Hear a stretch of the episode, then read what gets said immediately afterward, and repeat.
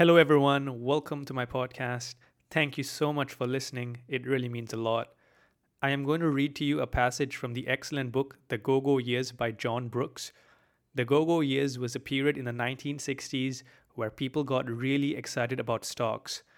And in order to run up the value of the stocks, the companies and the promoters played all sorts of games. The craziness reached its peak in the late 60s. Okay, here's a passage from the book. In each case, huge, shaky financial pyramids built on a minimum of cash base had been erected by financiers eager to take maximum advantage of the public's insatiable appetite for common stocks.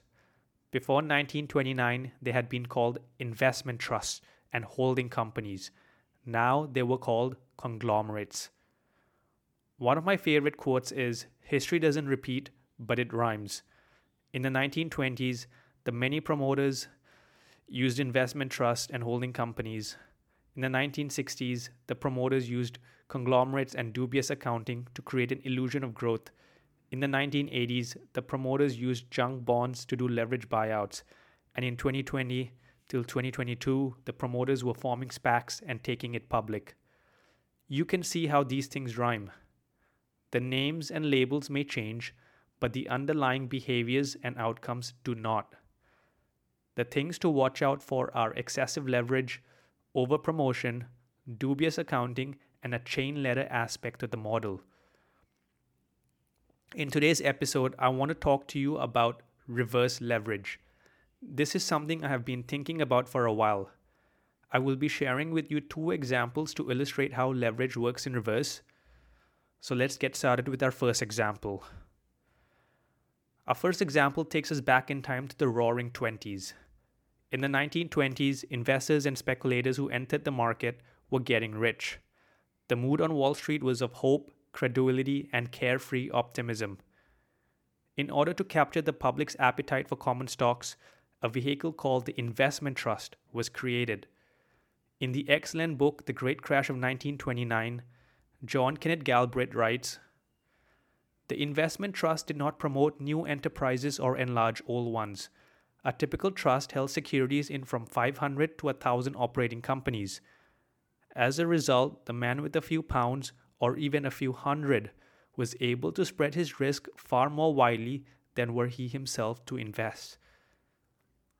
In December 1928, Goldman Sachs decided that they wanted to get in on the action, so they launched their own investment trust. They called their investment trust the Goldman Sachs Trading Corporation then in July 1929, the Goldman Sachs Trading Corporation sponsored another investment trust called Shenandoah. And then just 25 days later, Shenandoah sponsored another investment trust called the Blue Ridge Corporation. There are two qualities that made these investment trusts extremely speculative and risky. First, they used a lot of leverage. And second, the investment trusts were pyramided meaning that they held shares in other investment trusts and in each other.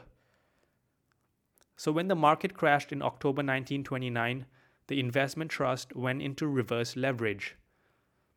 John Kenneth Galbraith writes People now found that their investment trust securities could not be sold for any appreciable sum and perhaps not at all. They were forced, as a result, to rely on their good securities.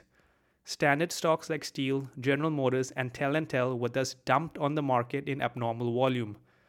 With the effect of with the effect on prices that had already been fully revealed, the great investment trust boom had ended in a unique manifestation of Gresham's law in which the bad stocks were driving out the good.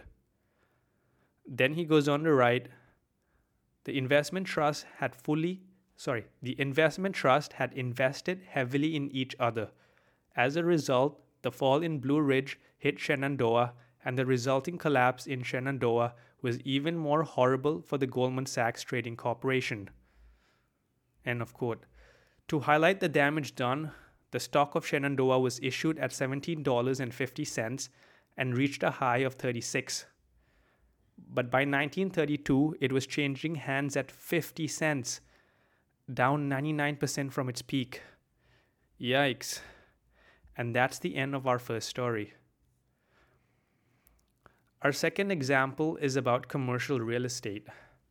I recently read a really good article in the New York Magazine. The article is called New Glut City. It talks about the challenges that commercial real estate landlords are facing in New York City. I want to read a passage from the article to you because it highlights how reverse leverage works in real estate. Feel free to write some numbers down as I'm speaking. Let's say you bought a million square foot office for $1 billion in 2015. You took on $600 million in debt at a low fixed rate, and now your loan term is up and you have to refinance. The present value of your building is in the eye of your lender. In 2023, it does an appraisal and decides it is now worth only $700 million.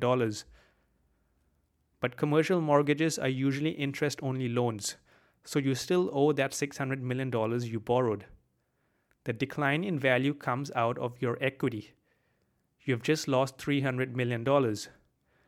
And because your bank needs to maintain its loan to value ratio, when you refinance, you will get a smaller loan at a higher rate and you will have to sink more money into the building to shore up your equity if you decide to keep it. There are so many examples of real estate companies undone by leverage. For example, Webb and Knapp Olympia and York and WeWork are a few names that come to mind. Let me know if you want me to do a dedicated episode on this. In a 2009 memo to clients, Howard Marks of Oaktree wrote something that is still relevant today. He writes Investors became increasingly able to buy investment products with leverage inside, that is, to participate in levered strategies rather than to borrow explicitly to make investments. What Howard Marks means is that today, an investor who would never buy stocks on margin have an unlimited unlimited choice on investment products that have leverage built into them. For example, private equity, hedge funds, and levered ETFs. The reason a levered long ETF can go to zero while a simple index fund can't is because of leverage. Leverage has a multiplicative effect. A useful mental model is to equate excessive leverage with multiplying by zero. And when you multiply any string of numbers by a single zero at the end, the result is a zero. I hope you have a greater appreciation of the dangers of leverage and how dangerous it can be in reverse. Watch out for leverage in the capital structure of the businesses you own. Watch out for leverage in other asset classes such as real estate, private equity, and ETFs. And remember what Mark Twain said History doesn't repeat, but it rhymes. Thank you so much for listening. That's all for today. Until next time.